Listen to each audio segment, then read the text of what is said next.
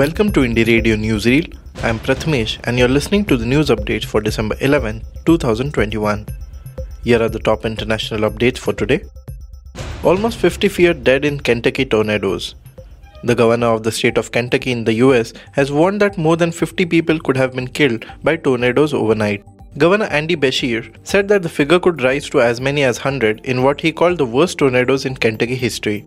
He also said the number was probably closer to somewhere between 70 and 100. It's devastating. Tornadoes are reportedly wreaking havoc across several US states, with workers trapped in an Amazon warehouse in Illinois. Similarly, almost 100 people were inside a candle factory in Mayfield, Kentucky, where the tornado hit, according to a New York Times report. Two blasts rock western part of Kabul city. Taliban Interior Ministry spokesman Qari Sayyed Khosti confirmed that two civilians were killed and three others injured as a blast targeted a minibus in Dasht-i-Barch district in Kabul on Friday. However, eyewitnesses believed that the number of casualties could be higher than reported.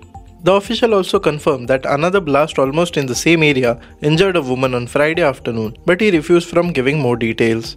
So far, no group or individual has claimed responsibility for the explosion, which took place at 3:25 pm local time.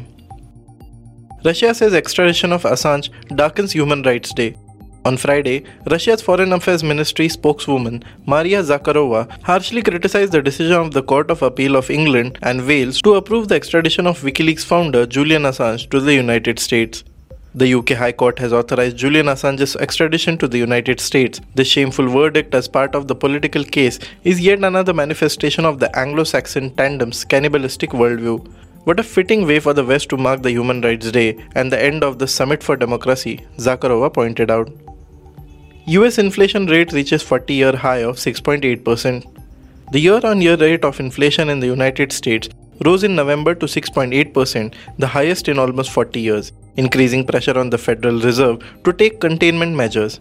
Consumer prices rose by 8 tenths in a month, the US Bureau of Labor Statistics reported. The 6.8% represents the highest year on year inflation figure since June 1982, at the end of the great inflationary period of the 1970s in the United States.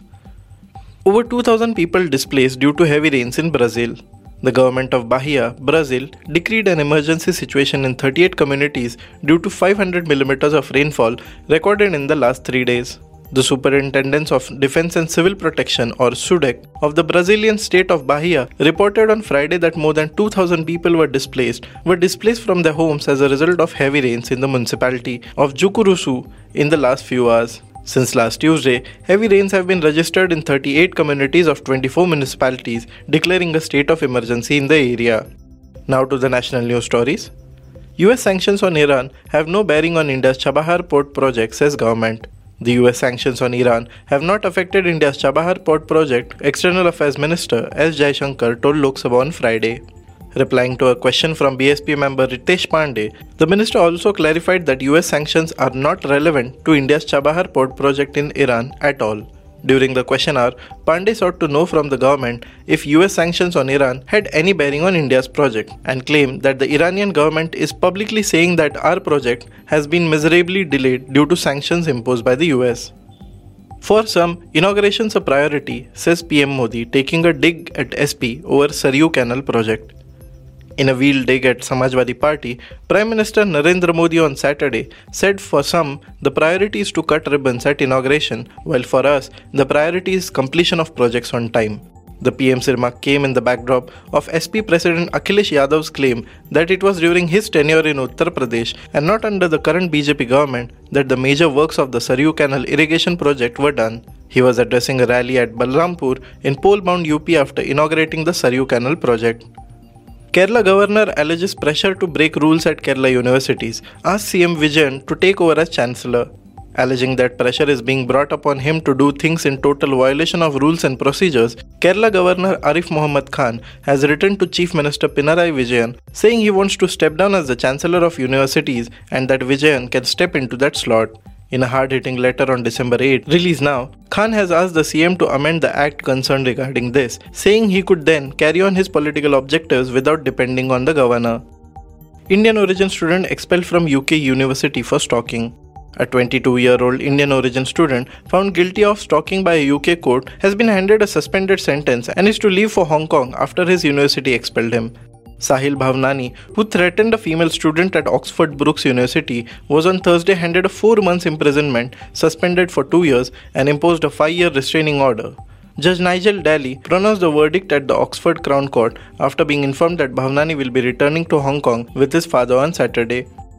Difference in perception can be expressed in better language, says Supreme Court. State force should not be used to browbeat a political opinion or make journalists suffer the consequences of what is already in public domain, the Supreme Court has said. We are sure difference in perceptions can be expressed in better language. State force should never be used to either browbeat a political opinion or the journalists suffer the consequence of what is already in public domain. We hasten to add that this does not take away the responsibility of the journalist in how they report the matters, more so in a Twitter age. A bench of Justice S.K. Kaul and M.M. Sundresh said while quashing the FIRs lodged by West Bengal police against journalist of media portal opindia.com. Thank you for listening to Indie Radio Newsreel. To listen to more news, audiobooks and podcasts, stay tuned to Indie Radio or log on to www.indiejournal.in. Also consider subscribing to listen to our premium shows.